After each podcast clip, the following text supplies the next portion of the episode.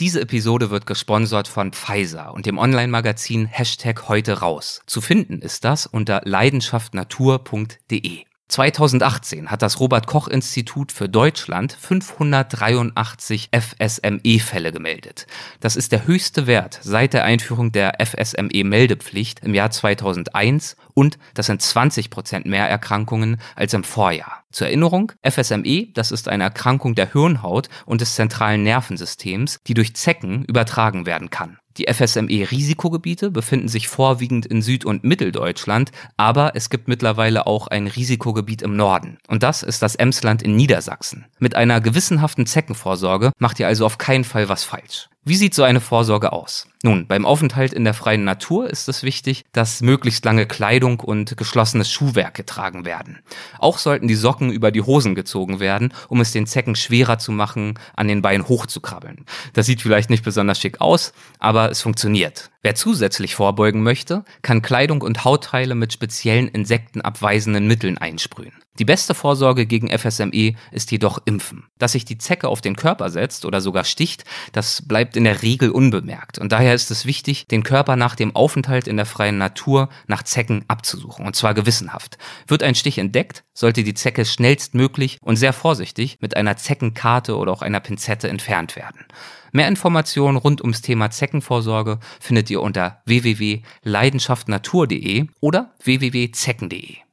Ich muss meinen Alltag verändern. Ich muss nicht immer diesem nachhängen, diesem raus aus dem Alltag, fliehen. Irgendwie, ich muss drei Wochen weg, ich muss wieder drei Monate da und dahin, sondern ich muss meinen Alltag verändern. Das macht am Ende eine viel nachhaltige Veränderung aus. Das hat mir so die Augen geöffnet, weil ich gemerkt habe, hey, für so ein Abenteuer musst du überhaupt nicht weit weg. Du musst auf gar nichts warten.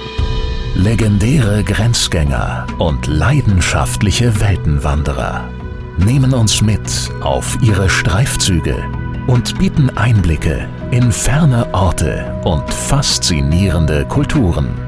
Mit offenen Augen ins Abenteuer. Das ist der Weltwach-Podcast mit Erik Lorenz.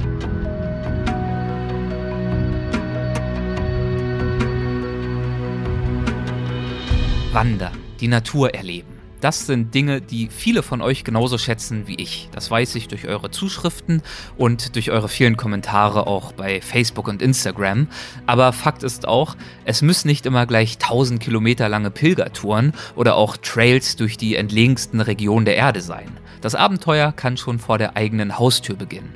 Über solche kleinen, scheinbar unspektakulären, aber dabei mitnichten weniger aufregenden Abenteuer spreche ich heute in dieser Folge mit meinem Gast Christo Förster. Christo Förster studierte an der Deutschen Sporthochschule in Köln, ließ sich an der Berliner Journalistenschule ausbilden und war leitender Redakteur der Zeitschriften Fit for Fun und Men's Fitness. Heute hält er als Experte für Motivation, Veränderung und Persönlichkeitsentwicklung Vorträge, er schreibt Bücher und er stürzt sich regelmäßig in sogenannte Mikroabenteuer. Sein Motto lautet raus und machen. Im Laufe des folgenden Gesprächs fasse ich dann auch in der Tat ganz inspiriert und beseelt das Vorhaben, mich selbst jetzt demnächst mal eine Nacht rauszubegeben in meine unmittelbare Umwelt und eine winterliche Nacht in der Hängematte im Wald zu verbringen und vielleicht dabei sogar diese Anmoderation hier aufzunehmen. Dazu ist es ehrlich gesagt noch nicht gekommen, deswegen sitze ich hier auch bei mir zu Hause gerade, aber ich habe mir eine Hängematte schon und auch ein Underkilled, das ist so ein spezieller Hängematten-Winterschlafsack, der schützt vor Kälte bei kalten Winternächten. Das habe ich mir zu Weihnachten gewünscht und auch bekommen. Das heißt, ich bin bereit und bald geht's los.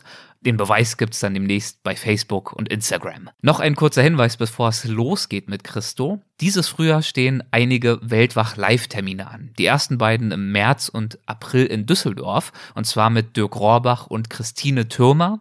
Los geht's mit Dirk am 17.03. in Düsseldorf, wie gesagt. Dirk Rohrbach gehört mit seinen preisgekrönten Live-Reportagen zu den renommiertesten und erfolgreichsten Vortragsreferenten im deutschsprachigen Raum. Er bereist intensiv Nordamerika, er umrundete mit dem Rad die ganzen USA komplett, er paddelte auf dem Yukon River von den Quellseen durch Kanada Kanada und Alaska bis zum Beringmeer und außerdem engagiert er sich mit Projekten zur Rettung der Sprachen der amerikanischen Ureinwohner. Über diese Themen hat er auch Bücher geschrieben und auch in bisher zwei Weltwachfolgen gesprochen. Und wenn ihr bei der dritten Live dabei sein möchtet, in einer schönen Location mit Bar und allem, was das Herz begehrt, dann schaut doch gern auf weltwach.de vorbei. Unter dem Menüpunkt Events findet ihr alle Informationen. So, und damit jetzt zu Christo Förster und Mikroabenteuern. Viel Spaß beim Gespräch. Hallo Christo, herzlich willkommen zu Weltwach. Es freut mich sehr, dass du dabei bist. Ich freue mich sehr, hier zu sein. Endlich. Ja, hat endlich. Geklappt. Wir sind ja schon eine Weile in schriftlichem Kontakt gewesen. Jetzt hat es endlich mal gepasst hier in Hamburg. Ja, freue ich mich total. Bin gespannt, was wir so zu besprechen haben. Meine erste Frage, die ich gern besprechen würde, ist die, was fällt dir ein, wenn du den Begriff Alltagstrott hörst? Ja, Alltagstrott ist natürlich was, was uns immer so ein bisschen einschnürt, ne? Ähm, wo wir sehr, sehr selten rauskommen und immer das Gefühl haben, wir müssten irgendetwas tun, was wir vielleicht gar nicht tun wollen. Wie so eine dunkle Wolke, die uns umgibt, so eine Glocke manchmal. Und ähm, ja, es ist glaube ich, wichtig, da immer mal wieder, immer wieder drauf zu gucken, wie, wie komme ich da raus? Wie, was kann ich tun, um diesem Alltagstrott zu entfliehen? Das erste Mal oder zumindest vielleicht das entscheidende Mal hast du drauf geguckt vor einigen Jahren und das Ergebnis war, dass du mit dem Fahrrad spontan von Hamburg nach Berlin gefahren bist. Warum hast du diese Tour unternommen? Um deinem Alltagstrott zu entfliehen?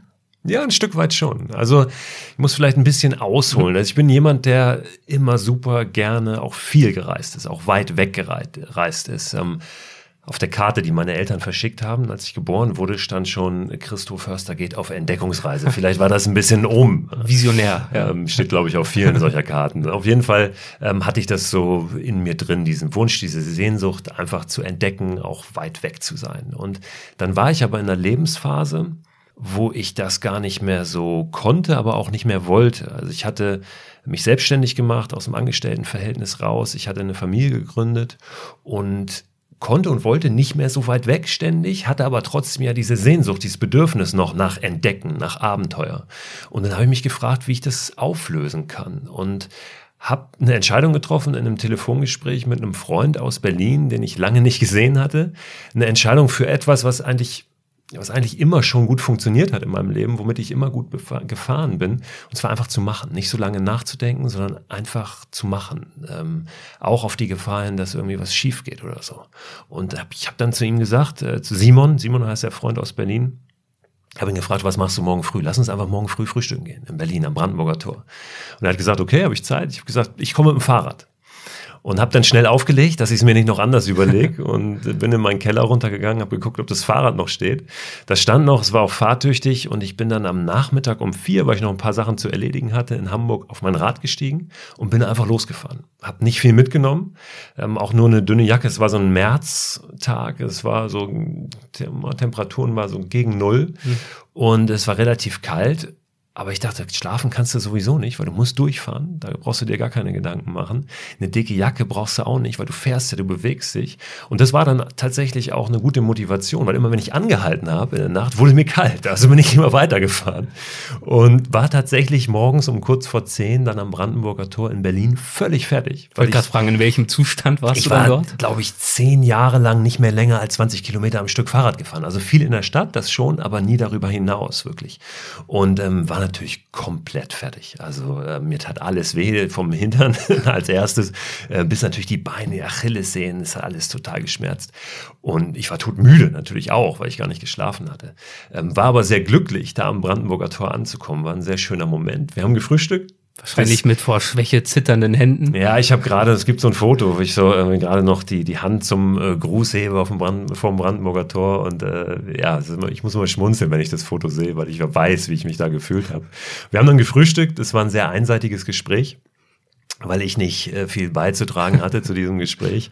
Ähm, und dann bin ich nach diesem Gespräch einfach in den nächsten Zug gestiegen, bin nach Hause gefahren mit dem Fahrrad und war am Ende keine 24 Stunden, nachdem ich losgefahren war, wieder an meiner Haustür. Und das hat mir so die Augen geöffnet, weil ich gemerkt habe, hey, für so ein Abenteuer musst du überhaupt nicht weit weg. Du musst auf gar nichts warten.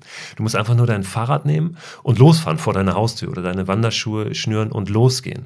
Und das war für mich so, deswegen mein, mein Ur-Mikroabenteuer, kann man sagen. Also mein Urabenteuer vor der Tür, auch wenn ich früher ähnliche Sachen schon immer mal wieder gemacht habe. Aber das hat mir wirklich die Augen geöffnet und für mich dann en am Ende auch letztlich mein Leben verändert, weil ich gemerkt habe, ich, ich muss meinen Alltag verändern. Ich muss nicht immer diesem nachhängen, diesem raus aus dem Alltag, fliehen, irgendwie, ich muss drei Wochen weg, ich muss wieder drei Monate da und dahin, sondern ich muss meinen Alltag verändern. Das macht am Ende eine viel nachhaltige Veränderung aus. Hattest du ein dringendes Gefühl, den Alltag verändern zu müssen oder zu wollen? Woher kam dieser Impuls? Du hast vorhin angedeutet, du hast dich selbstständig gemacht, das heißt, du warst wahrscheinlich nicht mehr Redakteur, Chefredakteur bei Fit for Fun und Co. Das stimmt, ja. Ich habe mich da rausgezogen. Ähm, das hatte damit zu tun, weil ich einfach gemerkt habe, ich bin da irgendwie, ich komme da nicht weiter für mich. So, das ist mir alles zu eindimensional. Ganz witzig auch dieses, dieses Thema Fitness war für mich nie irgendwie jetzt nur Muskeln trainieren, sondern immer auch so ein wichtiger Teil der Persönlichkeit. Ich habe gern so dahinter geguckt, was macht das noch, was, warum steckt das irgendwie so in uns, in uns Menschen, dieses Bewegen wollen, diese Lust auf draußen sein auch. Und ähm, deswegen wollte ich, wollte ich da raus und das irgendwie noch mehr, mehr erfahren oder auch mehr, mehr weitergeben, ähm, was, was mich daran so fasziniert. Und ja, wahrscheinlich steckt das schon seit sehr, sehr früher Kindheit auch in mir drin, so diese, diese Lust einfach draußen zu sein sein. Ich bin auf dem, klassisch auf dem Dorf groß geworden. Ich habe vier Geschwister. Wir waren nur draußen und vor allen Dingen auch selbstbestimmt, ne? nicht unter Beobachtung. Einfach raus und dann selber irgendwie gemacht und auch natürlich viel Quatsch gemacht und in gefährlichen Situationen gewesen. Aber ich habe das, hab das geliebt und das ist dann so ein bisschen verschütt gegangen, wie es oft so ist, auch während der Studienzeit, wenn man ganz andere Sachen im Kopf hat. Und dann ist vielleicht irgendwann so ein Punkt, wo, wo man sich darauf besinnt, auch was, was einem ja, was einen wirklich glücklich macht, ne? was einem ein gutes Gefühl gibt. Und das habe ich wirklich auch ähm, mich mal ganz konkret gefragt, was sind die Momente gewesen in meinem Leben, wo ich, wo ich so richtig bei mir war, ne? wo ich ein richtig gutes Gefühl hatte. Und ich habe festgestellt, das war immer draußen. Ich war irgendwie draußen und habe mich bewegt und ähm, habe mich auch Herausforderungen gestellt. Das ist für mich auch so ein, so ein Aspekt. Wenn ich merke, ich stelle mich einer körperlichen Herausforderung und kann die bewältigen. Und das, das fühlt sich einfach sehr, sehr gut an. Und ja, vielleicht kam das so wieder. Ich, wie gesagt, habe auch Kinder gehabt dann, also Kinder äh, bekommen, nicht ich, meine Frau hat die bekommen. Vielen Dank an dieser Stelle. Aber ähm, na, ich habe ähm, eben eine Familie gegründet und vielleicht ist das auch so ein Punkt, wo man manchmal merkt, so hey, was, äh, wie war ich eigentlich drauf? Was ist für mich so wichtig gewesen? Ähm, womit bin ich groß geworden? Was steckt in mir drin? Kann auch sein, dass das ein Aspekt ist. Kannst du dich erinnern, was dir damals, als du nach Berlin aufgebrochen bist, das Draußensein bedeutet hat. Denn Herausforderungen kann man sich ja theoretisch auch im Fitnessstudio stellen oder so. Ja, für mich ist das wirklich ein, ein Synonym auch für Freiheit. Dies, dies draußen sein, nicht ähm, vier Wände um mich herum zu haben, weit gucken zu können, atmen zu können, ähm, auch die Sinne ähm, ja irgendwie einsetzen zu können. Ne? Ja, ähm, alles, was da draußen lebt, was da unterwegs ist. Ich erinnere mich, äh, als ich nach Berlin unterwegs war, ging es ein ganzes Stück auch an der Elbe lang. Und dann mitten in der Nacht dann die Wildgänse, die dann über der Elbe unterwegs sind. Ähm, das ist einfach, es ist Leben. Also ich fühle mich da lebendig. Und ich glaube, dass das auch was damit zu tun hat, dass die Natur ja unser ursprünglicher Lebensraum ist. Wir Menschen sind ja Natur. Solange wir noch nicht mit so einem Chip unter der Haut rumlaufen, sind wir eher Natur. Das heißt, ähm, wir sind ein Teil dessen und wir fühlen uns deshalb da so wohl. Wir fahren ja auch nicht umsonst im Urlaub ans Meer oder in die Berge oder wenn wir Stress haben, machen wir einen Spaziergang im Wald. Das hat ja einen Grund, weil wir uns da verbunden fühlen und so geht mir das auch sehr. War dir damals schon der Begriff des Mikroabenteuers oder des Micro-Adventures bekannt?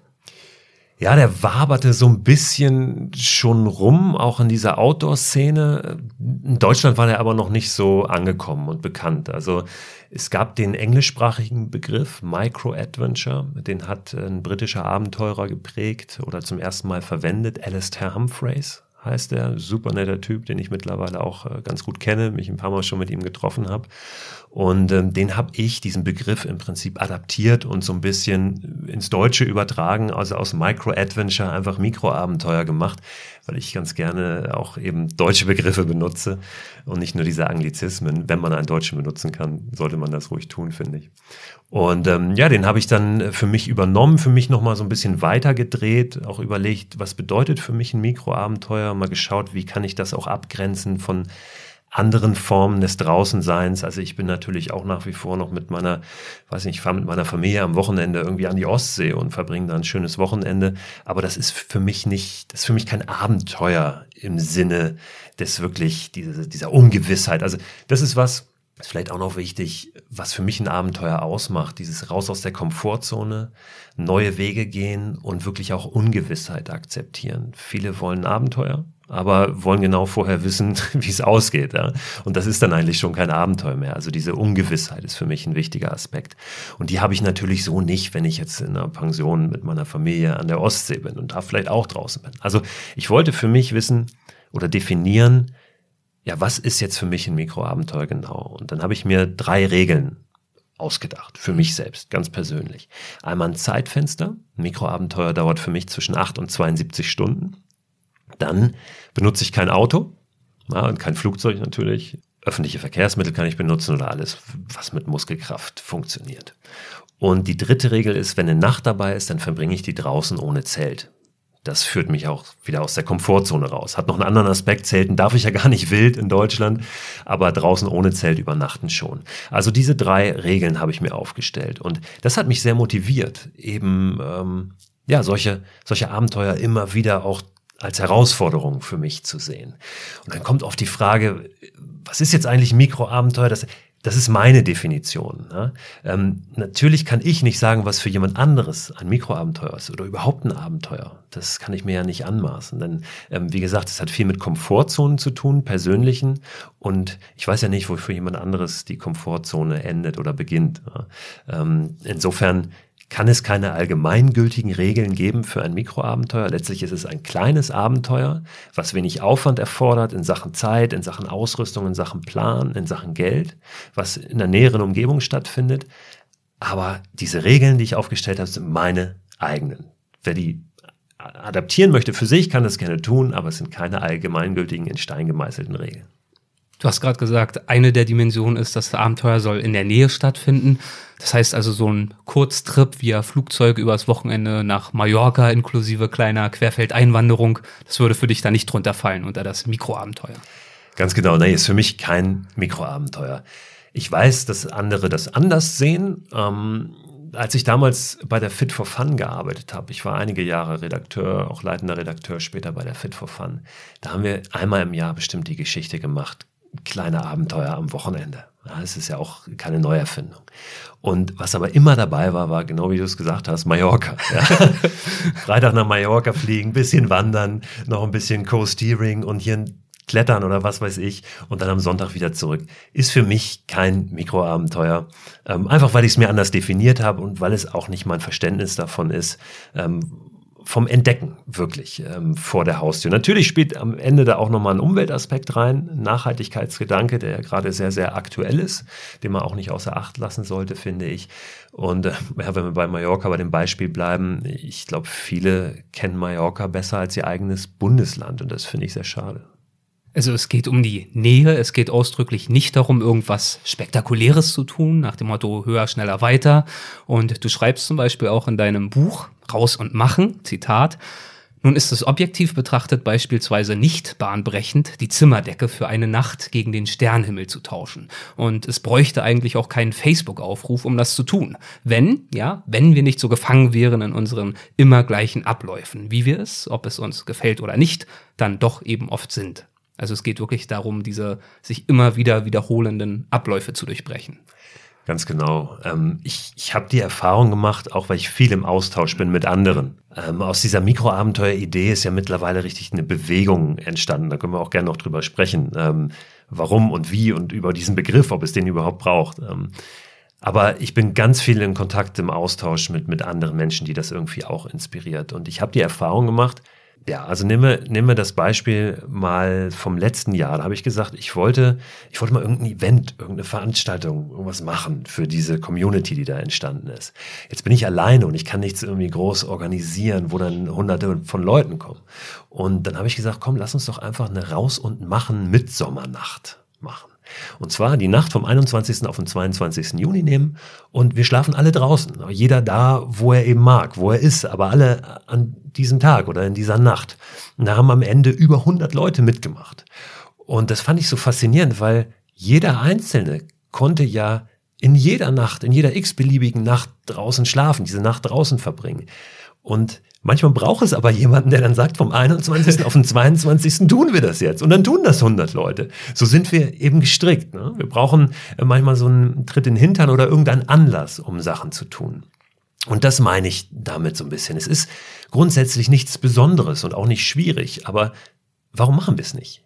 So, und da ähm, mal hinzugehen, zu gucken, was, was hindert uns eigentlich daran und wie könnten wir es schaffen, es eben öfter mal zu tun. Einfach eine Nacht draußen verbringen. Es ist ein fantastisches Abenteuer, wo ich vorher nicht weiß, wo, wo schlafe ich da genau? Wer kommt da vielleicht? Wie liege ich da? Was regnet es vielleicht nachts? Es ist wirklich im Kleinen, ähm, ist da all das drin, was ja auch oft ein großes Abenteuer ausmacht diese Mitsommernacht, war das die Nacht, in der du dann auch mit äh, Zina in Hamburg unterwegs warst oder war das eine andere Nacht? Genau, nee, das war diese Nacht. Ich habe dann äh, für Hamburg habe ich gesagt, wer Lust hat, kann da gerne mitkommen. Ich habe so einen Spot im Hamburger Containerhafen und da werde ich die Nacht verbringen. Und dann kamen tatsächlich zwei äh, Menschen dann, die ich vorher nie gesehen hatte. Und wir haben diese Nacht dann gemeinsam draußen in der Hängematte verbracht.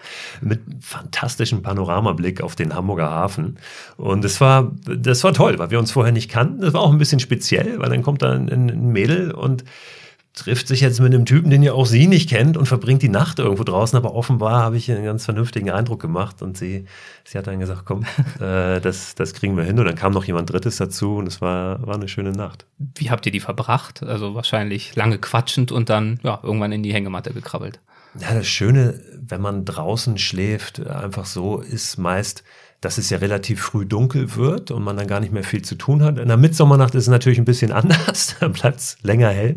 Aber am Ende ist es natürlich trotzdem so, sobald du da dein Lager aufgebaut hast oder in dem Fall deine Hängematte aufgehängt hast, da ist ja nicht mehr viel zu tun. Und das ist das Schöne eigentlich. Du, ja, du, du hängst dann eigentlich nur ab, im wahrsten Sinne des Wortes, ja, in der, in der Hängematte und quatschst und ähm, genießt die Zeit, auch den Moment und das finde ich schon auch einen wichtigen Aspekt und das ist was Schönes bei diesem Lagerbau, wenn du, wenn du nachts draußen schläfst irgendwo, sobald du das aufgebaut hast, gibt es nichts mehr zu tun. Und dieser Lagerbau, der ist bei dir meist relativ überschaubar. Du schläfst selten bis nie im Zelt, sondern fast immer in der Hängematte. Warum? Boah, da gibt es verschiedene Gründe. Also das einmal natürlich der Sternenhimmel wenn du im Zelt liegst, siehst du die Sterne nicht. Und äh, das ist ähm, so großartig, da, da wirklich nachts zu liegen und dann oben in die Sterne zu schauen. Überhaupt nichts um dich herum zu haben. Also ja, auch wieder ein Freiheitsgefühl. Ja? Und da gewöhnt man sich schnell dran. Ähm, am Anfang ist es ja meist so, diese, diese schützende Hülle, die eigentlich auch nur ein Millimeter dick ist, diese vermeintlich schützende Hülle. Ähm, auf die ist man anfangs immer noch so ein bisschen angewiesen oder vermisst sie, wenn man sie mal nicht hat. Äh, da gewöhnt man sich sehr schnell dran. Und dann hat es natürlich auch ähm, ja, so ein bisschen juristischen Aspekt oder einen pragmatischen, weil das wilde Zelten in Deutschland verboten ist. Das heißt, du darfst dein Zelt nicht aufschlagen irgendwo. Wenn du kein Zelt dabei hast, dann ist es nicht verboten. Es ist zumindest eine Grauzone, in der du dich bewegen kannst. Denn es ist ja schwer zu sagen, ob du jetzt irgendwo liegst und den Sonnenuntergang beobachtest oder vielleicht Sterne gucken willst oder irgendwie nachts eine Aufnahme machen willst vom Mond mit dem Fotoapparat und dir fallen dann mal die Augen zu für zwei, drei Stunden. Das ist schwer zu greifen. Und das ist eine Grauzone, in der ich mich sehr gerne bewege. Da gibt es natürlich dann auch Ausnahmen wie Naturschutzgebiete, wo explizit das Lagern nochmal verboten ist. Ähm, da halte ich mich schon auch sehr dran. Aber ich gucke eben auch, wo gibt es dann da noch Möglichkeiten irgendwie so zwischen diesen ganzen äh, Verboten. Und mit meinem Zelt irgendwo mal mich niederzulassen, ist tatsächlich verboten. Das war mir, bevor ja, ich mich ja, auf dieses Interview hier vorbereitet habe, ehrlich gesagt auch nicht so bewusst. Das ist in Deutschland tatsächlich verboten. Ja, ähm, da musst du dann auf einen Campingplatz äh, oder so de facto ist es in der Praxis natürlich so, dass es funktioniert. Ja? Und ähm, wenn du dich vernünftig verhältst und es an einem Ort aufbaust, wo es dann vielleicht auch niemand stört, da wirst du keine Probleme haben. Es ist aber verboten. Und ich muss natürlich schon so ein bisschen schauen, gerade wenn du dann Bücher schreibst ähm, über solche Themen, was propagierst du da? Und da versuche ich mich sehr an das zu halten, was ja. eben so die Gesetze wiedergeben. Vorbildlich. An dieser Stelle ein Gruß an Christine Türmer, die Fernwanderin, die auch schon ein paar Mal zu Gast war und auch fleißig äh, die Folgen hört von Weltwach. Die schläft natürlich fast immer im Zelt und auch in Deutschland. Ja, da kenne ich viele, die das tun. Und Christine Türmer war übrigens ähm, auch in einem Vortrag von mir ah, ja. in, in, Berlin, als ja. ich das angehört. So haben wir äh, nett gesprochen, auch kurz danach. Ähm, ja, äh, wie gesagt, es geht. Ja, es gibt auch viele, die das tun. Ich spreche immer wieder mit Menschen, die das tun. Erlaubt ist es nicht. Was ist für dich ein gelungenes Abenteuer? Ein gelungenes Abenteuer ist für mich, wenn ich äh, komplett die Zeit vergesse, wenn es mir äh, völlig wurscht ist, ob ich jetzt irgend, irgendwie zu einer bestimmten Zeit auch irgendwo ankomme. Ähm, ein gelungenes Abenteuer ist für mich auch schon eine körperliche Herausforderung. Ähm, das, das muss es nicht sein, aber das ist was, ähm, was mir immer auch viel gibt. Du hast es vorhin angesprochen, dieses höher, schneller, weiter. Das muss es nicht immer sein. Also wir definieren und wir verstehen Abenteuer oft auch als äh, körperliche Leistung immer. Und für viele ist es eine größere Herausforderung, genau das nicht zu tun, weil sie das sowieso im Berufsleben, im Alltag immer schon tun. Also wirklich mal nur bewusst genießen oder wahrnehmen. Ähm, aber ich, ich mag das schon ganz gerne auch, diese, diese körperliche Herausforderung. Ähm, das sind natürlich auch die Sachen, die dann bei anderen oft hängen bleiben. Ähm, wie jetzt mit dem Fahrrad äh, von Hamburg nach Berlin fahren, 324 Kilometer in einer Nacht. Ähm, ja, was ist noch für mich ein gelungenes Abenteuer? Wenn ich, wenn ich auch Sachen um mich herum vergesse, also wenn ich, wenn es gelingt, wirklich im, in dem Moment zu sein, wenn, wenn diese, dieses, dieses ganze Rattern im Kopf, diese Gedanken, die man immer noch ähm, bewegt, eben aus, aus dem Berufsleben, vielleicht aus dem Familienleben, wenn das, wenn das alles wegfällt, wenn ich nur in dem Moment bin und in der Herausforderung, der ich mich gerade stelle, ähm, wie auch immer die aussieht, ob die jetzt körperlicher Art ist oder irgendeiner anderen Art. Also wenn ich wirklich voll bei dem bin, was ich da gerade tue. Also auch um einen Trendbegriff zu benutzen, auch eine Form von Achtsamkeit. Ja, ja, definitiv. Das ist, ist ja tatsächlich so ein bisschen durchgenudelter Begriff mittlerweile schon, da gibt's ja viele von. Äh, aber also Komfortzone ist sicher auch so einer. Ja. Abenteuer ähm, auch. Abenteuer auch, definitiv. Ähm, deswegen finde ich es auch wichtig, immer nochmal zu schauen, was ist eigentlich ein Abenteuer? Weil das wird so ein bisschen inflationär benutzt, ja auch dieser Begriff. Alles ist heute ein Abenteuer. Ähm, ja, Achtsamkeit ähm, trifft es sicher ganz gut. Ein bewusstes Wahrnehmen im Moment. Zum Thema Abenteuer gibt's auch nochmal ein schönes Zitat aus deinem Buch Raus und Machen. Vielleicht ist der Begriff Abenteuer heute auch deshalb so wahnsinnig mit Sehnsucht aufgeladen, weil wir die Abenteuer von früher so vermissen und gleichzeitig glauben, wir müssten immer weiter weg, um dieses Gefühl zurückzuholen. Du hast ja gerade schon ausgeführt, dass das nicht unbedingt der Fall sein muss. Und im Buch gibst du auch ein paar sehr schöne Beispiele, wie es stattdessen sein kann. Eben statt weiter, höher, schneller, vielleicht auch einfach mal dem letzten, du schreibst es, dem letzten verbliebenen Landwirt in unserem Heimatdorf mal zwei Tage bei der Arbeit zu helfen oder die Nacht eben dann auf der Wiese hinter seinem Haus zu verbringen. Ich finde das ein schönes, einleuchtendes Beispiel. Ja, letztlich geht es, glaube ich, darum, Dinge anders zu machen, als wir sie immer machen. Das ist, das ist auch was, was Abenteuer ausmacht. Ähm, diese Muster, die wir so gelernt haben, ähm, einfach zu durchbrechen. Und oft gehört aber auch ähm, dieses Out, diese Outdoor-Welt lebt auch oft von von solchen Mustern. Also wir haben dieses Freizeitverhalten auch oft in Muster gepackt, nämlich am Wochenende rausfahren und auf einen Berg steigen und wieder zurückgehen. Ähm, das, das folgt oft immer gleichen Mustern, die sich wiederholen. Und es ist wichtig, glaube ich, diese Muster zu durchbrechen, weil es kann sich ja nur was verändern. Wenn wir was verändern wollen in unserem Leben, das ist ja überhaupt die allererste Frage. Wollen wir irgendwie was ändern? Wollen wir mehr weiß ich nicht, Erlebnisse, mehr Leben in unser Leben kriegen. Wenn wir das wollen, dann müssen wir was anders machen, als wir es immer machen. Das ist ganz einfach, platt. Und dafür müssen wir diese Muster durchbrechen und auch mal querdenken, radikal querdenken. Zum Beispiel irgendwelche Wege nehmen, die wir immer machen. Ähm, wenn wir am Wochenende zu den Verwandten fahren, unsere äh, Mutter besuchen irgendwo, wir machen das immer mit dem Auto. Warum es nicht mal mit dem Fahrrad machen? Auch wenn es zwei Tage dauert oder drei Tage dauert und wir irgendwo im Wald pennen müssen. Warum nicht? Also einfach mal Dinge anders machen, als wir sie immer machen. Das ist total erfrischend. Muster durchbrechen. Welche positiven Auswirkungen kann das haben, deiner Meinung nach?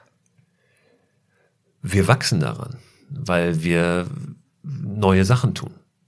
Das ist ja immer so, ich glaube, das kennt jeder, wenn wir Sachen zum ersten Mal machen, hat es was ganz Magisches, was Besonderes immer.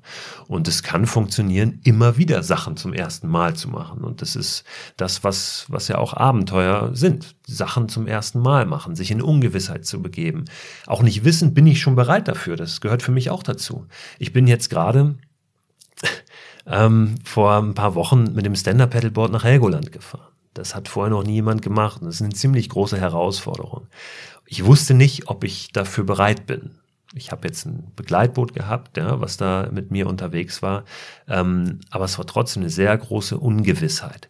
Worin bestand diese Herausforderung und Ungewissheit? Wie groß ist zum Beispiel die Distanz? Naja, das sind, äh, das sind 60 Kilometer vom Festland, von Cuxhaven. Ich bin aber vorher nach Neuwerk gefahren. Das ist so eine vorgelagerte Insel und dann sind es nochmal 50 Kilometer an einem Stück. 50 ähm, Kilometer offene Nordsee, ähm, natürlich auch mit Wellen, mit Strömungen, ähm, wo es auch gilt, diese Insel zu treffen, weil wenn du die nicht triffst, dann bist du auf dem Weg nach England, äh, dann wird's weit. Und eine große Herausforderung da ist einmal, dass die Bedingungen passen, der Wind muss aus der richtigen Richtung kommen. Das tat er dann an diesem Tag, aber das Wasser zum Beispiel, ähm, du hast ja Ebbe und Flut da draußen, das läuft sechs Stunden lang ab. Und dieses ablaufende Wasser, das musst du natürlich mitnehmen, es zieht dich ein bisschen mit raus. Nach diesen sechs Stunden drückt es aber wieder hoch. Und du bist nach sechs Stunden nicht da. Ich wusste nicht, was dann passiert, ob ich überhaupt noch vorankomme, wenn ich paddel, oder ob es mich nach hinten schiebt. Ne? Ähm, das hat dann Gott sei Dank geklappt. Also ich kam immer noch langsam voran. Es wurde mühsamer, das habe ich gemerkt, aber ich hatte dann nur noch so eine Stunde zu paddeln. Also ich war nach sieben Stunden, war ich dann da auf Helgoland. Ähm, und das war was, ähm, ja, was für mich natürlich ein großartiges Abenteuer und am Ende auch sehr befriedigend war. Ich hatte das schon länger vor. Es hat das Jahr davor aus verschiedenen Gründen nicht geklappt. Aber das ist jetzt ein Beispiel dafür, ähm, wirklich sich auch dem Ungewissen zu stellen. Also nicht zu wissen, schaffe ich das. Das Schöne ist beim Mikroabenteuer, wenn ich es nicht schaffe, dann kann ich es abbrechen und nach Hause gehen. Ich bin nicht fünf Fußmärsche von der Zivilisation entfernt. Ähm, aber das wirklich auch annehmen und sich dem, dem stellen, dieser Ungewissheit, das ist für mich ein ganz, ganz wichtiger Teil des Abenteuers. Und dieses Wachsen und sich dem Ungewissen stellen, das kann ja durchaus dann auch in anderen Lebenssituationen hilfreich sein, wenn man das trainiert. Definitiv. Also ich glaube, dass das dieses Mikroabenteuer ein Bild ist für oder eine, wie so eine Blaupause ist für viele andere Bereiche des Lebens. Wenn wir da merken, was wir zu leisten imstande sind oder wenn wir uns ja, Situationen stellen, wo wir jetzt schauen müssen, wie kommen wir damit klar, mit dem, was wir haben, da wo wir sind. Wir können ja nicht irgendwo, wenn wir in der Natur unterwegs sind, das gilt nicht nur für Mikroabenteuer, noch schnell bei Amazon, also noch nicht, äh, irgendein Tool bestellen. Ja, irgendwann kommt das wahrscheinlich mit der Drohne dann doch in, äh, auf den Berg. Aber noch geht das nicht. Wir müssen mit dem klarkommen, was wir da haben. Wir müssen lernen, auch unseren eigenen Fähigkeiten zu vertrauen. Und am Ende entsteht dann das, was selbst Vertrauen ist, ein Vertrauen in, in dich selbst. Und das kann, nimmst du natürlich mit in alle anderen Bereiche des Lebens. Und gerade beim Mikroabenteuer ist ja die Frage auch, womit kannst du heute anfangen? Das ist für mich eine ganz wichtige Frage. Und die ist natürlich auch in vielen anderen Bereichen des Lebens wichtig, wenn wir überhaupt an Motivation denken. Wenn wir irgendwo im Job vor einem, weiß ich nicht, riesengroßen Ziel sitzen, immer runterbrechen auf die Frage, womit kannst du heute anfangen? Das ist ganz wichtig. Ziele ist auch nochmal ein gutes Stichwort. Ich habe im Netz ein Zitat von dir gelesen, das geht wie folgt. Nicht Ziele, sondern in dem Fall geht es um den Willen. Der Wille ist nicht unser Problem. Entscheidend ist, dass wir die Sache mit den Zielen komplett falsch angehen. Was meinst du damit und gilt das vor allem im Business-Kontext oder auch in unseren persönlichen Lebensentscheidungen? Ja, das geht definitiv ineinander über. Mhm. Was ich damit meine, ist oft, wir, wir haben oft Ziele und wollen das ganz doll, dieses Ziel erreichen. Wir wollen und wollen und wollen und erreichen das Ziel aber vielleicht doch nicht, aus welchen Gründen auch immer. Und dann zweifeln wir sofort an uns selbst. Also da habe ich ganz, ganz viele Beispiele von Leuten auch, die, die ein Ziel haben und da nicht hinkommen und denken, sie sind nicht gut genug. Sie sind nicht diszipliniert genug, nicht stark genug. Andere kriegen das doch auch hin. Ja? Das ist ganz viel auch dieses Vergleichen, soziale Medien sowieso. Also das ist, ufert jetzt aus, wenn wir damit anfangen. Ja? Ständig dieses Vergleichen. Und oft hat das damit zu tun, dass die Ziele gar nicht die Ziele sind, die die eigenen sind, sondern dass es fremde Ziele sind, die oft auch so von, von den gesellschaftlichen Strömungen, von den Konventionen vorgegeben werden, was man denn so als Ziel haben sollte. Und dann kann das eben schnell passieren, dass wir da nicht so richtig klarkommen mit diesen Zielen. Dann hängt das gar nicht damit zusammen, dass wir nicht stark genug sind, sondern wir laufen den falschen Zielen hinterher. Das ist, glaube ich, ganz wichtig, erstmal zu schauen, was wollen wir denn eigentlich selber? Und zwar nicht durch Vergleichen, weil der auch das hat, will ich das auch, sondern was will ich? So, was ist mir wichtig? Wann bin ich am besten? Und das kriegen wir nicht durch eine Gebrauchsanweisung, weil wir irgendeine Geschichte in einem Magazin lesen oder ähm, in einem Buch lesen oder jemand uns was erzählt, sondern das finden wir nur raus durchs Machen. Ja, deswegen auch dies raus und machen und ausprobieren und gucken, ähm, was gibt mir das jetzt? Also bewusst wahrnehmen und analysieren für mich selbst, was hat mir das gegeben? Ist es mir wert, das nochmal zu tun? Ähm, und dann aber auch den Mut haben, die Weichen im eigenen Leben entsprechend zu stellen, eben sich mehr davon zu holen. Das, das ist das, was ich damit meine. Worin besteht deine Motivation, äh, seit du das Thema Mikroabenteuer für dich entdeckt hast, dich so sehr zu engagieren und so vielen Menschen davon erzählen zu wollen?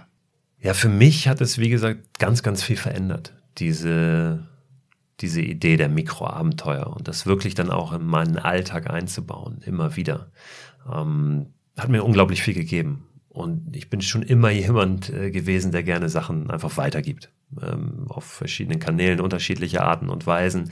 Ähm, aber ich glaube, dass das eben sehr wertvoll ist für viele Menschen da draußen ähm, und dass wir auch dies draußen erleben und, und Freizeitverhalten als etwas begreifen müssen, was eben nicht so eindimensional ist, sondern was für unsere Persönlichkeit auch wichtig ist. Vielleicht eine kleine Analogie zu dem, was ich vorhin erzählt habe, ähm, dass ich, dass mir dieses, diese Fitnesswelt zu eindimensional war. Ähm, das ist mir die Outdoor-Welt auch manchmal. Ähm, weil es da steckt so viel drin für uns als, als Menschen ähm, zu wachsen, als Persönlichkeit. Und deswegen möchte ich das einfach gerne weitergeben und, und inspirieren. Ähm, aber auch dazu, deine eigenen deinen eigenen Zielen zu folgen, deine eigenen Ziele zu entwickeln, deine eigenen Regeln aufzustellen, also für dich zu schauen, was, was für dich gut ist. Deswegen sage ich immer wieder, das sind hier irgendwie Ideen, also auch bei Vorträgen. Ähm, ich sage vor jedem Vortrag, ich erzähle jetzt viel von mir hier heute, aber es geht nicht um mich, es geht um dich, es geht, es geht um, um euch, die ihr zuhört, ja? ähm, dass ihr hier vielleicht ein bisschen anders rausgeht, als ihr reingekommen seid. Also für sich selbst was zu entwickeln, was, was für einen selbst wertvoll ist im draußen erleben. Das ist meine, meine Motivation, eben das, das zu tun, was ich tue. Ja. Und das tust du mit, du hast das angesprochen, mit Vorträgen, mit Büchern, darauf gehen wir gleich noch kurz ein, unter anderem auch mit einer Facebook-Gruppe, mit deiner Website. Du hast das vorhin auch ganz kurz angedeutet. Manche würden schon fast sagen, es ist so eine Art Mikro-Abenteuer-Bewegung entstanden. Wie würdest du diese Bewegung, diese Community beschreiben? Was, wovon fühlen sich die Leute angesprochen und vielleicht, was sind auch ein, zwei Beispiele von Menschen, die du mitbekommen hast, die dann tatsächlich auch gehandelt haben? Ich glaube, die Faszination daran ist vor allem, dass es so einfach ist, dass viele so, so ein bisschen, es fällt ihnen so ein bisschen wie Schuppen von den Augen, dass sie sagen, Mensch, stimmt, ich kann es ja eigentlich auch vor der Tür haben, ich kann es ohne viel Aufwand haben. Ähm, also dieses, diese Sehnsucht, dieses Bedürfnis ist bei vielen da und dann eben ähm, durch diese Idee der Mikroabenteuer die Erkenntnis, stimmt eigentlich. Ich, äh, was hält mich eigentlich davon ab, das hier und jetzt morgen, übermorgen, vielleicht sogar heute noch zu tun oder umzusetzen, diese Sehnsucht zu bedienen.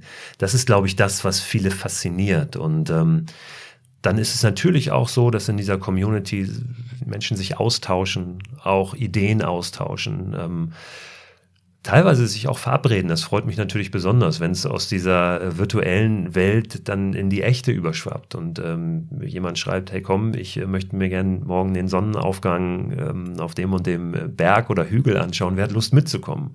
Und dann treffen sich Menschen in echt. Ähm, das das finde ich natürlich toll. Und ähm, ja, es, es ist interessant, auch mal drauf zu schauen, auf diesen Begriff, manchmal braucht es ja so einen Begriff, wie es einen Anlass braucht oder einen Tritt in den Hintern braucht mit dieser Raus- und Machen Mitsommernacht, ähm, von der ich gesprochen habe, braucht es vielleicht auch dieses Wort Mikroabenteuer, um irgendwie das als was Neues zu sehen oder zu begreifen. Ähm, wir, wir ticken manchmal so. Und wenn es am Ende nur dafür ist, dass man jetzt sagen kann, ja, ich mache Mikroabenteuer. Kennst du das nicht? Ja? Also für all die bekloppten Ideen, die verrückten Aktionen, die man sonst so oft macht, wo die anderen immer den Kopf geschüttelt haben, kann man jetzt sagen, hey, Mikroabenteuer ist der neueste Trend. Kriegst du ähm, da manchmal auch so zynische oder belächelnde Reaktionen? Natürlich. Und das ja, Gott, ich gehe jetzt raus und jetzt, äh, früher bin ich einfach rausgegangen und habe Sachen gemacht und Dinge getan. Jetzt ist es ein Mikroabenteuer. Äh, Verstehe ich total und ist auch völlig legitim. Ja, passiert natürlich. Ähm, die Frage ist wirklich, braucht man diesen Begriff? Ähm, ich sag mal, der, der ihn braucht, der darf ihn ja gerne benutzen und der, der ihn nicht braucht, lässt ihn einfach liegen. Ähm, Brauchst du ihn? ich brauche diese Regeln für mich. Also ich habe schon gemerkt, dass das ähm, mich sehr motiviert, ähm, diese, diese Herausforderungen in Form auch dieser, ja, dieser Regeln, die ich mir aufgestellt habe.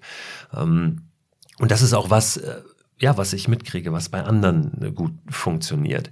Trotzdem ist es natürlich, verstehe ich jeden, der sagt, hey, wir haben weiß ich nicht, oft natürlich auch ähm, Menschen, die schon einen Tick älter sind, die dann sagen, ey, wir haben vor 30 Jahren schon bei der Bundeswehr draußen geschlafen. Ja?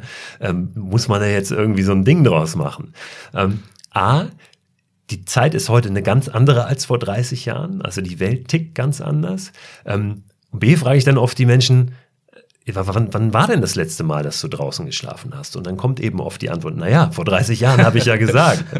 ähm, und, und dann entgegne ich oft, ja, darum geht's mir. Wenn es gut war, dann mach's doch halt einfach mal wieder. Ja? Ich brauche ja nicht ähm, ein Patent auf diesen Begriff, sondern mir geht es eben darum, Menschen zu motivieren oder zu inspirieren, ähm, ja, einfach mal wieder das zu tun, was ja immer gut war. Ja, und immer öfter zu tun. Ähm, ja, das, äh, das ist so das. Aber ja, braucht es, braucht es diesen Begriff überhaupt, Mikroabenteuer? Nee, wenn du ihn nicht brauchst, dann, dann äh, lass, ihn, lass ihn liegen. Aber ähm, weil du eben auch nach, danach gefragt hast, nach so ein paar Beispielen, ja. ähm, ich, ich bekomme sehr, sehr viele E-Mails, Nachrichten auf den verschiedenen Kanälen von Menschen und ähm, da schreibt mir dann ein junger äh, Vater auch, er hat äh, nachts um eins war seine Tochter irgendwie wach und die schrie und dann hat er sich um die gekümmert, dann hatte die sich irgendwann wieder beruhigt, er konnte nicht mehr richtig einschlafen, hat angefangen, dieses äh, Buch äh, raus und machen oder Mikroabenteuer, ich weiß es gar nicht mehr, welches es war, zu lesen.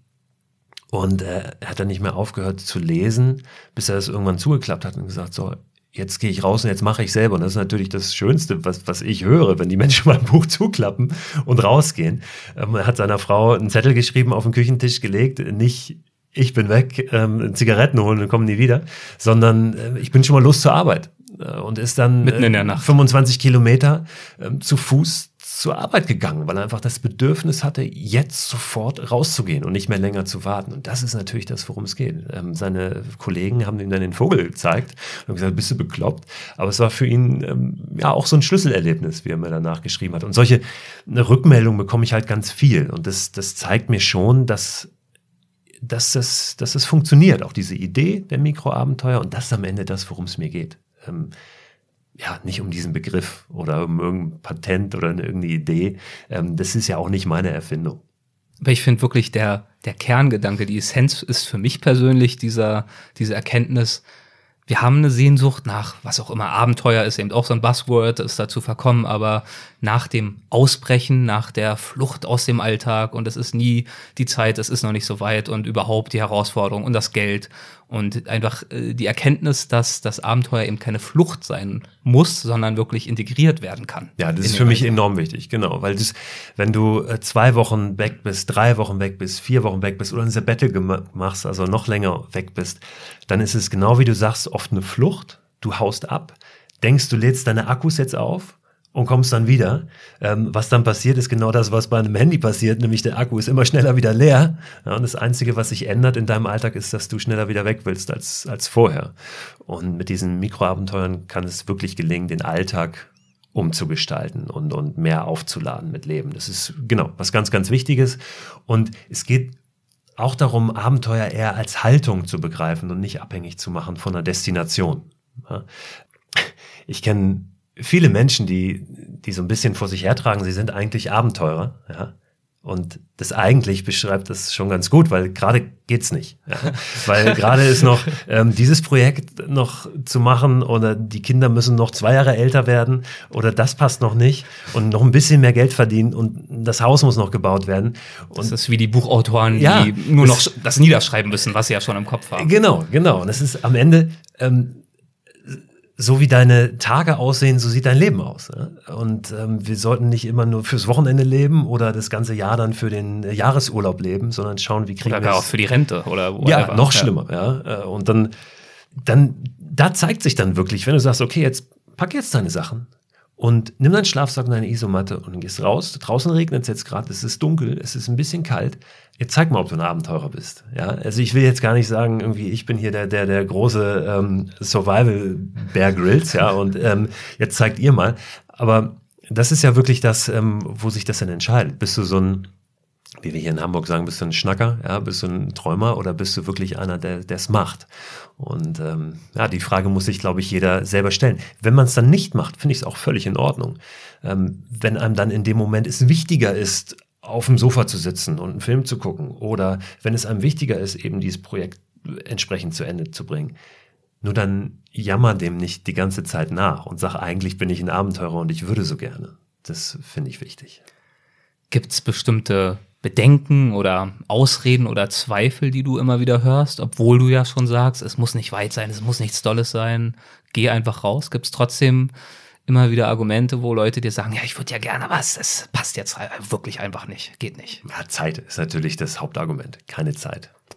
Was ist das Gegenargument? Das Gegenargument ist, äh, ja, einmal schau auf deine Prioritäten, guck, dass du vielleicht was anderes sein lässt, was dir vermeintlich so wichtig ist. Ähm, oder probier es wenigstens mal aus, irgendwie Sachen aufzuschieben, nicht zu machen und dafür ein Abenteuer zu erleben. Oder natürlich Zeitfenster zu suchen, die du bislang noch nicht so gesehen hast, wie zum Beispiel zwischen zwei Arbeitstagen. Ähm, nach Feierabend, also alles schon mitnehmen zum Arbeitsplatz, was ich brauche für eine Nacht draußen ja, oder vielleicht auch für einen langen Abend draußen und dann vom Arbeitsplatz los, eine Stunde raus mit der Bahn, zu Fuß, mit dem Rad und dann draußen sein. Mehrere Stunden, vielleicht sogar bis zum nächsten Morgen und direkt wieder ins Büro mit dem Kram. Warum nicht? Also es ist ein Zeitfenster, was da ist, was wir nur oft nicht sehen.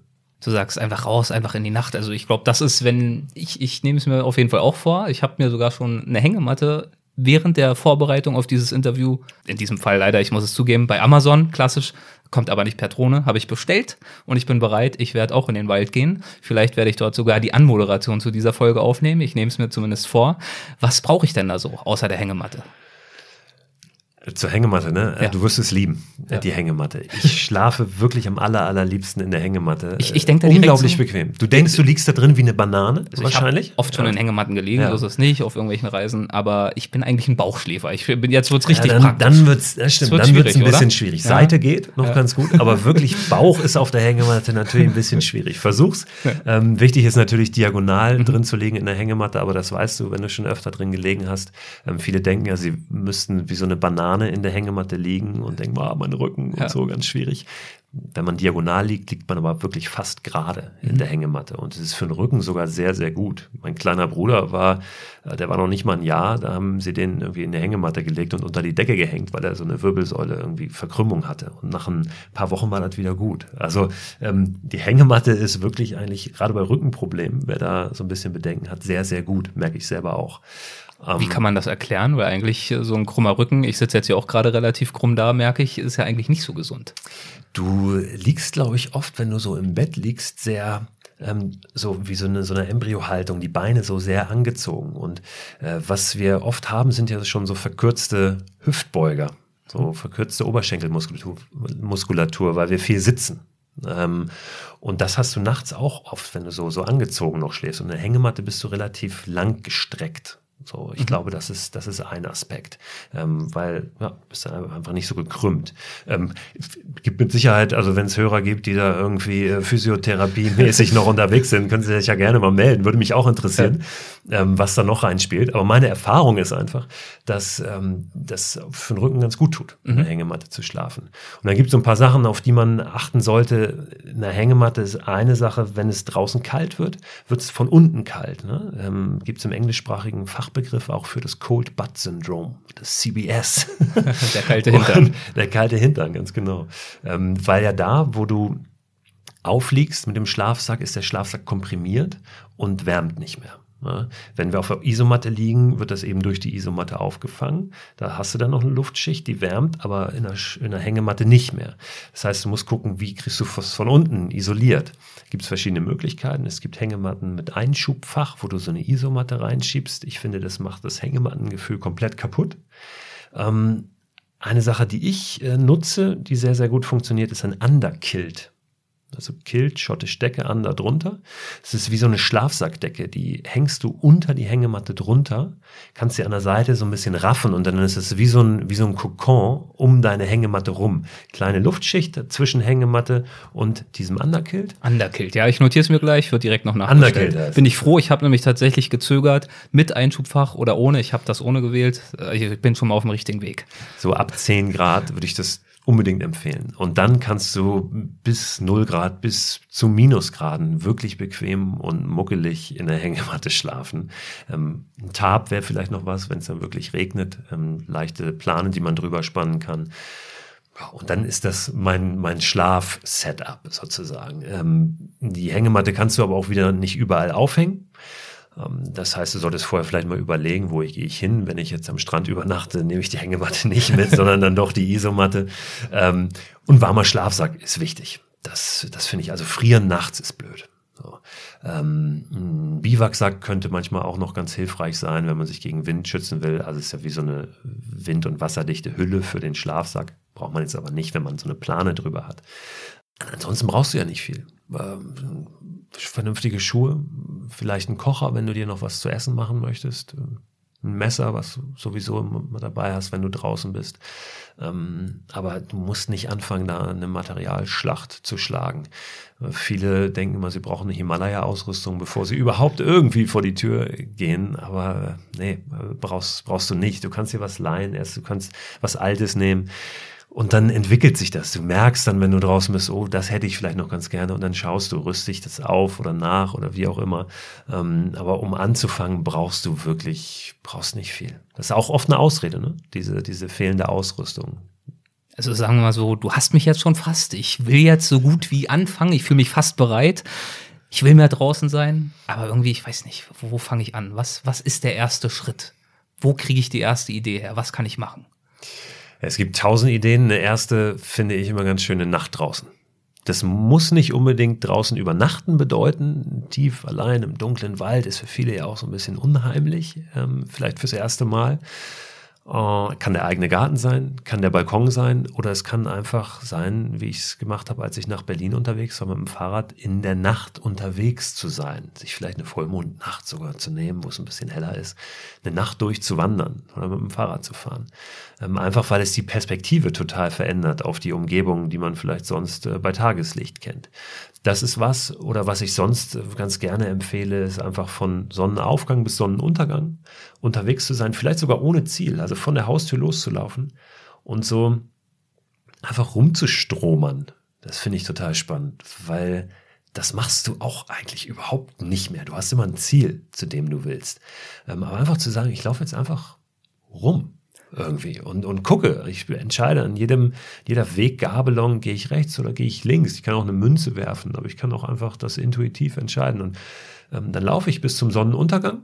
Da mache ich mir was zu essen auf meinem Gaskocher und dann fahre ich irgendwie mit öffentlichen Verkehrsmitteln wieder nach Hause. Oder je nachdem, wo ich dann irgendwie gelandet bin, ähm, gucke ich, wie komme ich da wieder weg. Aber das ähm, so ein bisschen auch als ja, als mal so einfach, einfach rein ins, ins Blaue oder ins Grüne irgendwie sich treiben zu lassen. Das ist auch, auch ganz gut. Hast du selbst ein schönstes Mikroabenteuer, das du selbst erlebt hast? Nee, habe ich nicht. Ist unmöglich zu sagen. Also ich habe äh, wirklich viele tolle Momente. Ich bin äh, mit einem Freund bin ich von Deutschland nach Dänemark geschwommen was sich immer sehr groß anhört, aber es gibt eine Stelle da an der Flensburger Förde, da sind es nur anderthalb Kilometer, da schwimmst du einmal über die Flensburger Förde von äh, dem Südufer, was deutsch ist, ans Nordufer, was dänisch ist. Da haben wir eine Nacht da drüben geschlafen, da war die Frage, wie kriegen wir das darüber transportiert, das Zeug, ähm, und sind dann nächsten Tag wieder zurückgeschwommen. Ähm, das war was. Oder wir haben in der Eifel haben wir uns ein Floß gebaut, sind über so einen Vulkansee geschwommen mit unserem Zeug, haben dieses Floß dann durch den See gezogen, was toll war. Da habe ich noch so Momente, die, die hängen geblieben sind, so auf diesem See im Sommer, die Sonne glitzert so auf dem Wasser und weil das so ein Vulkansee ist, ist das auch so eine recht hohe Böschung rundherum, die so sattgrün war. Und in dem Moment hätte ich nicht sagen können, bin ich jetzt hier in der Eifel oder irgendwo in Costa Rica oder so.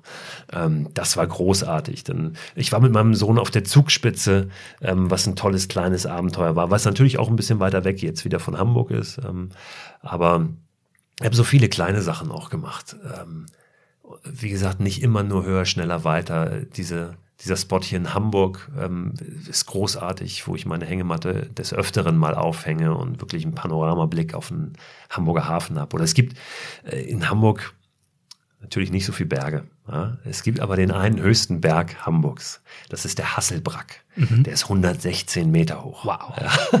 Noch knapp und unterhalb der Baumgrenze. Wir haben aber, das ist ja äh, dann auch der, der norddeutsche Humor, wir haben da oben nicht nur einen Gipfelstein, wo verzeichnet ist höchster Punkt Hamburgs, 116 Meter, sondern es gibt sogar ein Gipfelbuch mhm. da oben, in das man sich eintragen kann. Da stehen lustige Sachen drin. Wir, wir kamen gerade vorbei, zufällig, äh, Dieter und Marianne. Und ähm, da habe ich auch, als ich das gesehen habe oder überhaupt gehört habe von diesem höchsten Punkt Hamburgs, habe ich gedacht, da oben will ich auch eine Nacht verbringen und habe da meine Hängematte im Wald aufgehängt. Das ist gar nicht exponiert, das ist eigentlich nur ein Punkt im Wald und zwei Kilometer weiter ist schon der nächste höhere Punkt, aber das ist dann Niedersachsen. Ne? Ähm, ja, und es gibt tatsächlich eine Liste, auch die 16 Summits. Ich weiß nicht, ob du davon schon mhm. gehört hast. Es gibt ja die Seven Summits, sind die höchsten Berge der jeweiligen Kontinente und die 16 Summits sind analog dazu die höchsten Erhebungen der 16 Bundesländer. Und ähm, die sich einfach mal zu nehmen, sich zu fragen, war ich schon mal auf dem höchsten Berg meines Bundeslandes. Witzig sind natürlich vor allen Dingen die Bundesländer, wo man dann von Bergen nicht sprechen kann, sondern eher von Erhebungen sprechen muss. Und da einfach mal raufzulaufen, aus eigener Kraft, vielleicht eine Nacht da oben verbringen und gar nicht ähm, vielleicht immer nur nach den, weiß nicht, höchsten Berg Deutschlands zu gucken, sondern gucken, was ist in meiner Nähe oder was ist dann der zweithöchste in meinem Bundesland oder gibt es irgendeine Stadt, irgendeinen Ort vielleicht, der witzig klingt. Ich war dieses Jahr ähm, in Grönland Grönland ist ein kleines Kaff, so eine halbe Stunde von Hamburg entfernt. Ja. Ähm, da wäre ich sonst wahrscheinlich nie hin. Aber ich dachte, das, ich will nach Grönland und ein Abenteuer nach Grönland machen. Das ist ganz in der Nähe ist übrigens Sibirien. Wir Ach, haben hab an, der, an der Ostsee haben wir ähm, so ein bisschen unterhalb von Kiel Kalifornien und Brasilien. Ja, mit dem Fahrrad nach Brasilien. Einfach auch das nur als Anlass, als irgendeine blöde Idee, um, um rauszukommen. Weil am Ende ist ja das Ziel dann gar nicht mehr entscheidend, ist es da schön oder so, sondern es geht um diesen Weg, einfach ums Draußensein, um, um das Machen. Vielleicht mache ich nur ein Foto an diesem Ort, um meinen Kollegen irgendwie in der nächsten Woche davon zu erzählen. Das ist ja völlig wurscht. Hauptsache, ich habe ja, einen Anlass gehabt, um, um rauszukommen. Genau, wir brauchen halt diesen Anlass. Das hast du ja, ja schon so, gesagt. Ja, so, mit ticken wir, so ticken wir eben mit, manchmal. Äh, ja. Mitsommernacht. Ja.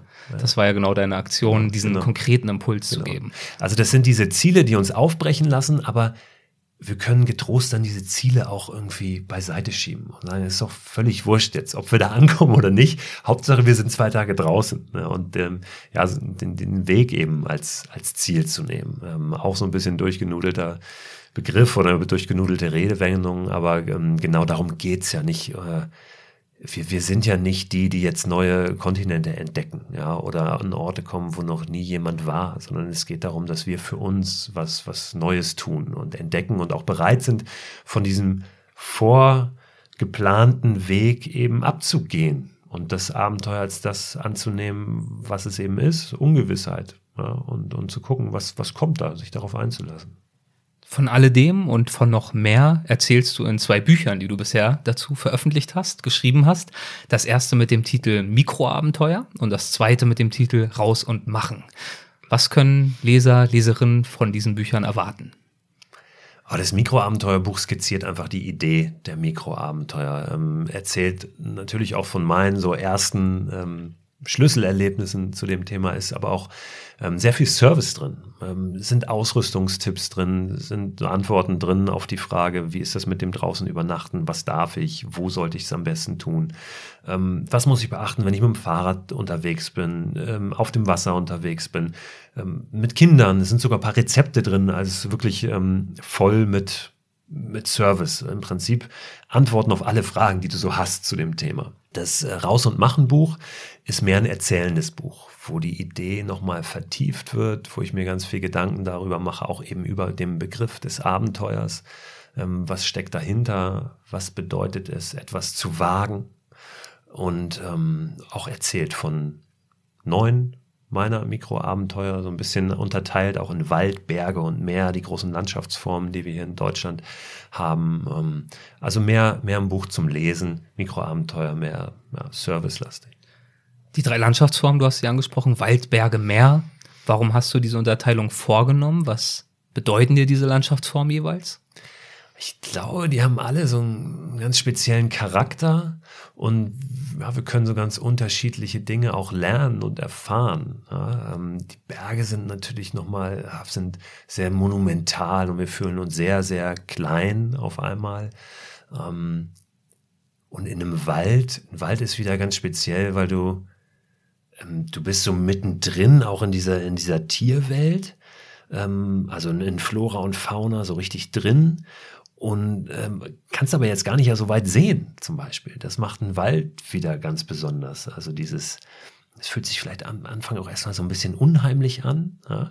ähm, weil du nicht so weit sehen kannst. Ähm, an einem Berg siehst du schon, ähm, wenn zwei Kilometer weiter irgendein Steinbock unterwegs ist. Also siehst ein Tier, was da ist. Im Wald eben nicht. Da kann es sein, dass es irgendwie das Wildschwein hinter dem nächsten Baum ist und du hast es gar nicht gesehen. Also es sind ähm, ja ganz, ganz besondere Erlebnisse auch und, und Räume, in denen wir uns da bewegen. Der Wald ist ähm, wiederum ja auch sehr identitätsstiftend für die Deutschen, ja, wenn man das so sagen kann, für uns als Nation. Wir sind ja so eine, so eine Waldnation. Hätte hier niemals jemand irgendwas gerodet, wäre das alles Wald in Deutschland.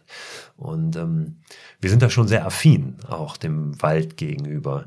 Als viele da, Sagen, viele Mythen. Ja, total. Ja. Also ganz, ganz viele dieser Sagen und Mythen spielen da äh, im Wald ähm, als so, ich weiß nicht, 80er, 90er Jahre, der Wald, da, da ging es dem Wald mal sehr schlecht. Ja, das Waldsterben ist ja auch so ein Begriff, der sich dann äh, geprägt hatte. Wie gut es ihm heute geht, sei mal dahingestellt. Er hat sich zumindest ein bisschen erholt. Ähm, aber ähm, die, die Franzosen zum Beispiel, die äh, reden auch von Le Waldsterben, ja, weil sie es auch so ein bisschen belächeln, wie die Deutschen jetzt sich ähm, um ihren Wald so kümmern und sorgen.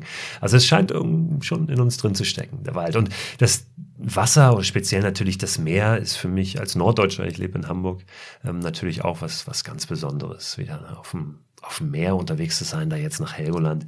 Ähm, ja, das ist auch, auch Freiheit pur und einfach unendliche Weite und dann dieses Leben, was du unter dir hast. Also es hat ähm, jede Landschaftsform was Besonderes und deswegen fand ich das, fand ich das schön, das einfach auch nochmal so getrennt zu, zu betrachten. Waldsterben als ein Trendbegriff der 80er und 90er. So ein anderer Begriff, der heute populärer ist, ist der Begriff des Waldbadens. Kommt in diesem Fall, glaube ich, ursprünglich aus Japan. Was hältst du von diesem Begriff?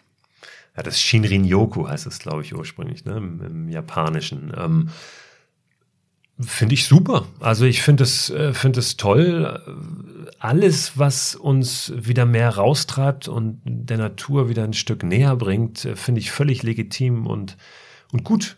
Ähm, es ist vielleicht ein bisschen analog zum Mikroabenteuerbegriff zu betrachten, auch einfach ein Begriff, der eine, eine, ja, vielleicht auch eine Bewegung beschreibt. Ähm, ja, ob wir den brauchen oder nicht, sei dahingestellt. Ich bade gerne im Wald, ohne zu sagen, ich gehe Waldbaden. Genauso geht es anderen vielleicht mit den Mikroabenteuern. Ne? Ich glaube, das ist also der, der Grund, warum wir überhaupt, warum solche Begriffe funktionieren heute und solche Trends geboren werden, ist, dass wir uns ja einfach immer weiter entfernt haben, auch in den letzten Jahren von der Natur als Lebensraum und dass wir aber merken, es steckt schon in uns. Das ist wichtig für uns. Wir haben eine Sehnsucht danach, ein Bedürfnis danach.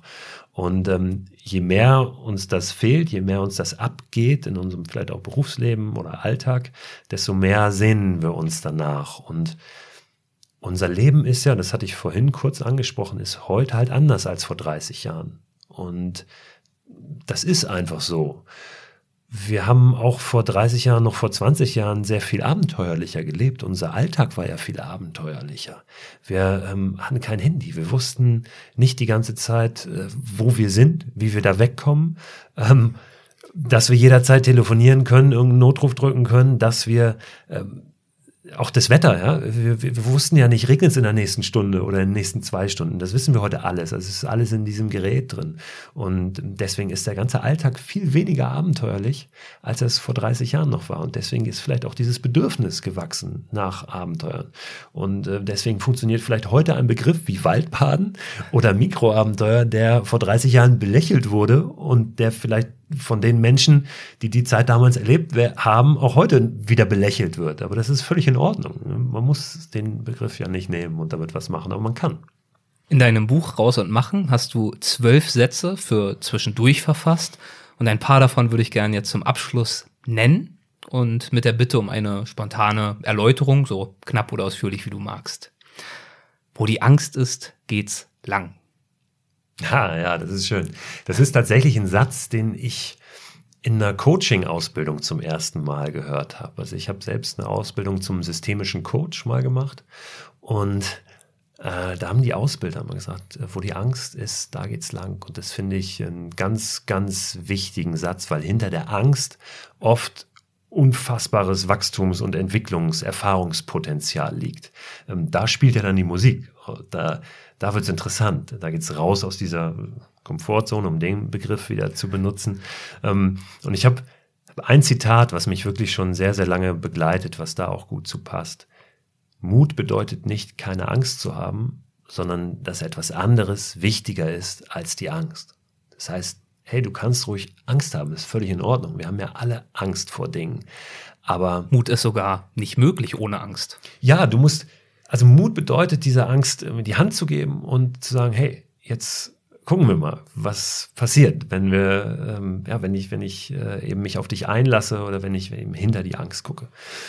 Das ist das, äh, was das meint und das ist auch meine Erfahrung, wenn ich vor etwas Angst habe und ich stelle mich dieser Angst, ich mache das trotzdem, dann wachse ich natürlich. Das sind, das ist nicht immer super toll in dem Moment. Das ist nicht immer dieses so, ha, alles ist so tralala.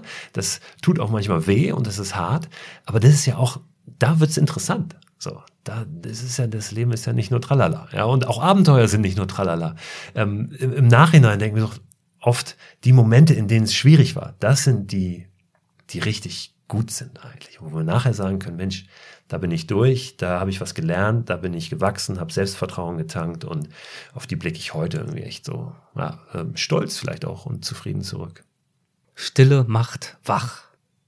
Ja, wenn es still wird, dann, ähm, dann werden unsere Sinne ja auch viel schärfer. Und ja, wir sind sehr wachsam, sehr aufmerksam. Wenn diese ganzen all die, all die Reize, die im, im Alltag, im Berufsleben uns so umgeben, wenn die mal weg sind, wenn, dann wird es auf einmal interessant auch. Dann ähm, merken wir, was, dann hören wir vielleicht auch so ein bisschen die eigene Stimme. Also nicht nur das, was da draußen irgendwie abgeht in der Natur, ähm, das meint es natürlich auch, aber wir hören auch die eigene Stimme und müssen uns der auch so ein bisschen stellen.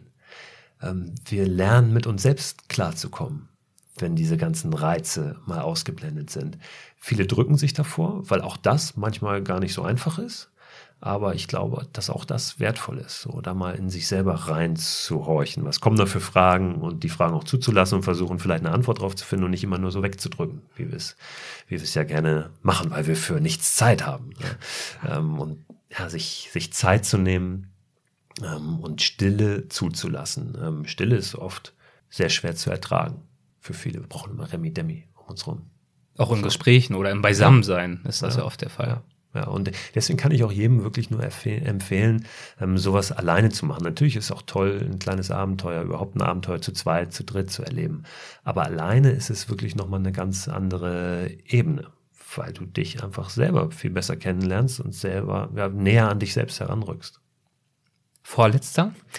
Freiheit bedeutet Verantwortung. Ja, das unterschätzen viele oft. Die wollen frei sein, ähm, aber wenn du Freiheit hast, wenn du Freiheit lebst, dann bedeutet das immer auch, dass du Verantwortung übernehmen musst für das, was du tust, ne? weil du eben selbstbestimmt handelst.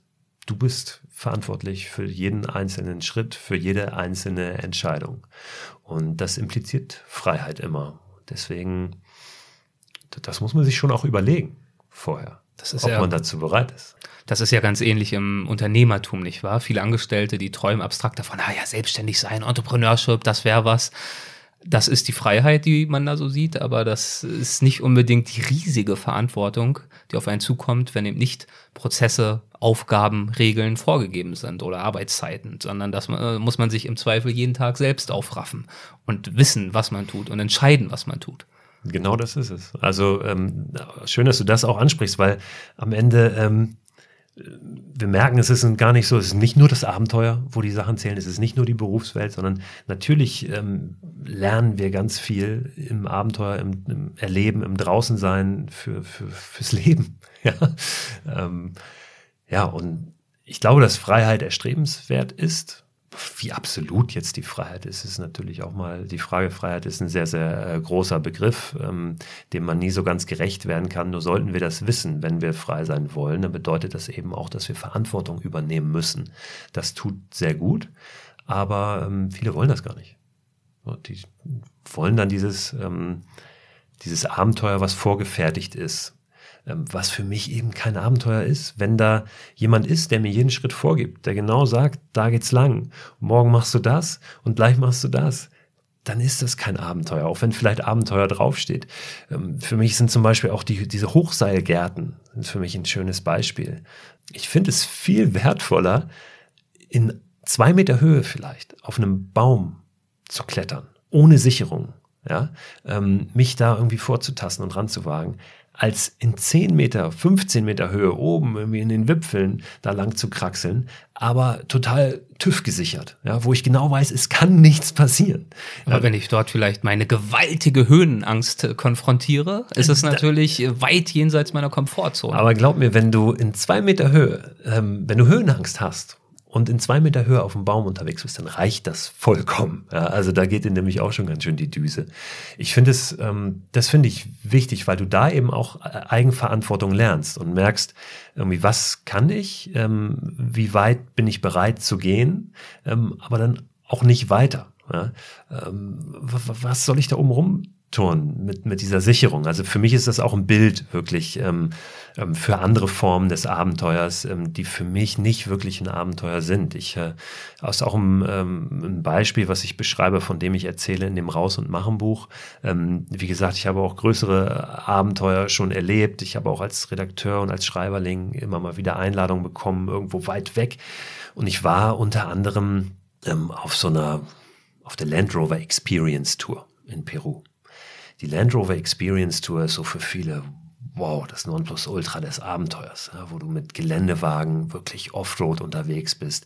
Eine Woche, zwei. Dann gibt's auf D-Max irgendwie ähm, das zu sehen, ja, irgendeine Serie darüber. Und da sind die harten Kerle, die dann irgendwie die Reifen im Matsch wechseln. ja. Ähm, und das ist so eine, ja, so, eine, so eine Sehnsucht bei vielen. Denken, wow, das ist es. Ich war da.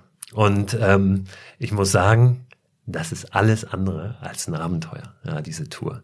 Ähm, auch wenn ich da jetzt, also tut mir leid, wenn ich da den einen oder anderen Traum vielleicht so ein bisschen äh, zerstöre oder an dem kratze. Ähm, du bist da unterwegs, ähm, fährst Kolonne in einfach 20 hochmotorisierten, supermodernen Geländewagen, ja, Automatik, Klimaanlage, das Fenster ist die ganze Zeit hoch. Ich war mit einem Typen unterwegs, einem älteren, auch Journalisten ähm, aus Hannover der den ganzen Tag auch nicht ausgestiegen ist aus diesem Auto, ähm, dann bist du abends in einer Fünf-Sterne-Unterkunft ja, und äh, tauscht sich darüber aus, wie auch wie glücklich doch die kleinen Kinder sind in den Bergdörfern, durch die du tagsüber gefahren bist, weil die alle so freundlich gewunken haben, ähm, wo ich immer gesagt habe, hey Leute, wenn in mein Dorf früher, ja, ähm, in dem ich gewohnt habe, auf einmal 20 weiße Geländewagen, Kolonne äh, durchgekommen wären, da hätte ich aber auch gewunken und gelacht, ja. Ähm, und es, es war, es war, eigentlich war das ganze Ding war eine Illusion des Abenteuers.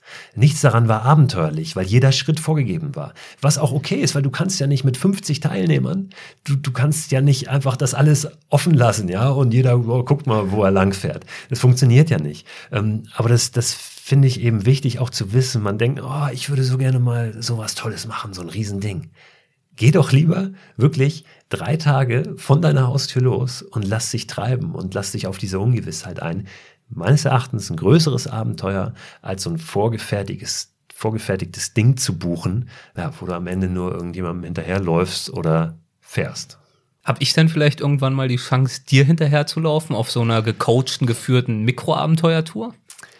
Schwierig, weil ich, das wird immer wieder mal an mich herangetragen, dass es doch total gut funktionieren würde, sowas auch anzubieten. Ähm, aber nee, ich, das, ich kann das nicht, äh, weil genau, das verliert natürlich. Also sobald auch das Ding geführt ist, ist es, ja, ist es auch nicht mehr das, was es eigentlich sein soll, so ein kleines Abenteuer. Ich weiß, es gibt Möglichkeiten. Es gibt äh, einen, einen Förster, der ein sehr erfolgreicher Autor ist hier in Deutschland, bei dem in dessen Akademie kann man draußen schlafen eine Nacht für sehr, sehr viel Geld, ähm, wo er noch nicht mal selbst dabei ist. Ähm, das ist auch okay, wenn es Leute gibt, die sehr, sehr viel dafür bezahlen, äh, für so eine Nacht draußen, ähm, ist es ja ihr gutes Recht und ist auch das gute Recht, ähm, das, das zu verlangen für eine solche Nacht.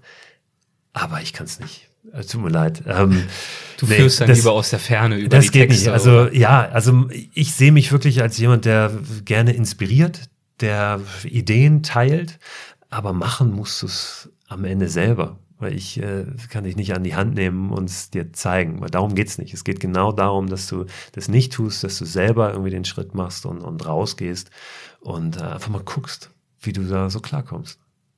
Das ist so gut wie ein perfektes Schlusswort. Ich sollte vielleicht hier aufhören, aber ich bringe jetzt trotzdem noch den letzten Begriff, weil er so schön ist, beziehungsweise den letzten Satz.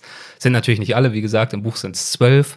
Viele, viele Erläuterungen dazu finden sich dort, viele, viele Tipps und Geschichten. Lohnt sich auf jeden Fall. Aber der Begriff, den ich jetzt noch bringe, oder der Satz lautet, alles ist jetzt. Was bedeutet das? Alles ist jetzt ist tatsächlich nicht von mir der Satz, sondern das ist ein Songtitel von Bosse. Mhm. Bosse hat ein Lied, das heißt Alles ist jetzt. Und natürlich geht es auch da um den, um den Moment, um ähm, dieses nicht ständig aufschieben, nicht leben in der Zukunft. Wenn mal das und das gegeben ist, dann tue ich das und das. Mach's halt jetzt. Und ähm, da entscheidet sich dann, äh, wie du tatsächlich drauf bist. Äh, da trennt sich die Spreu vom Weizen so ein bisschen. Das schon auf verschiedene andere Arten und Weisen gesagt, aber viele denken dann weit weg passiert irgendwas Tolles, erleben sie irgendwas Tolles. Das kann natürlich auch sein. Ich werde sicherlich auch noch mal irgendwie weit wegfahren ja, und meinen Kindern irgendwie eine tolle Ecke der Welt zeigen. Aber du nimmst dich immer selber mit. Ja, äh, und es kommt darauf an, wie du drauf bist, wie deine Haltung ist, wie deine Einstellung ist. Und ähm, das zeigt sich immer im Jetzt, wie du drauf bist. In jeder einzelnen kleinen Handlung, in jeder Aktion.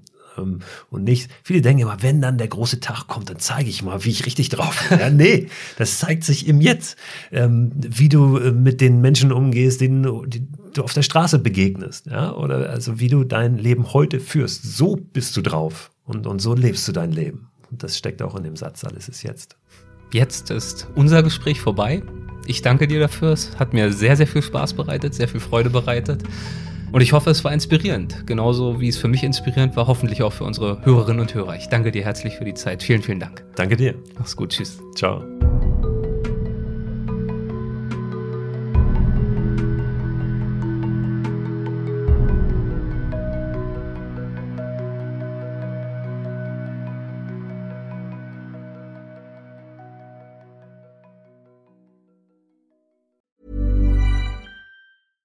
Ever catch yourself eating the same flavorless dinner three days in a row?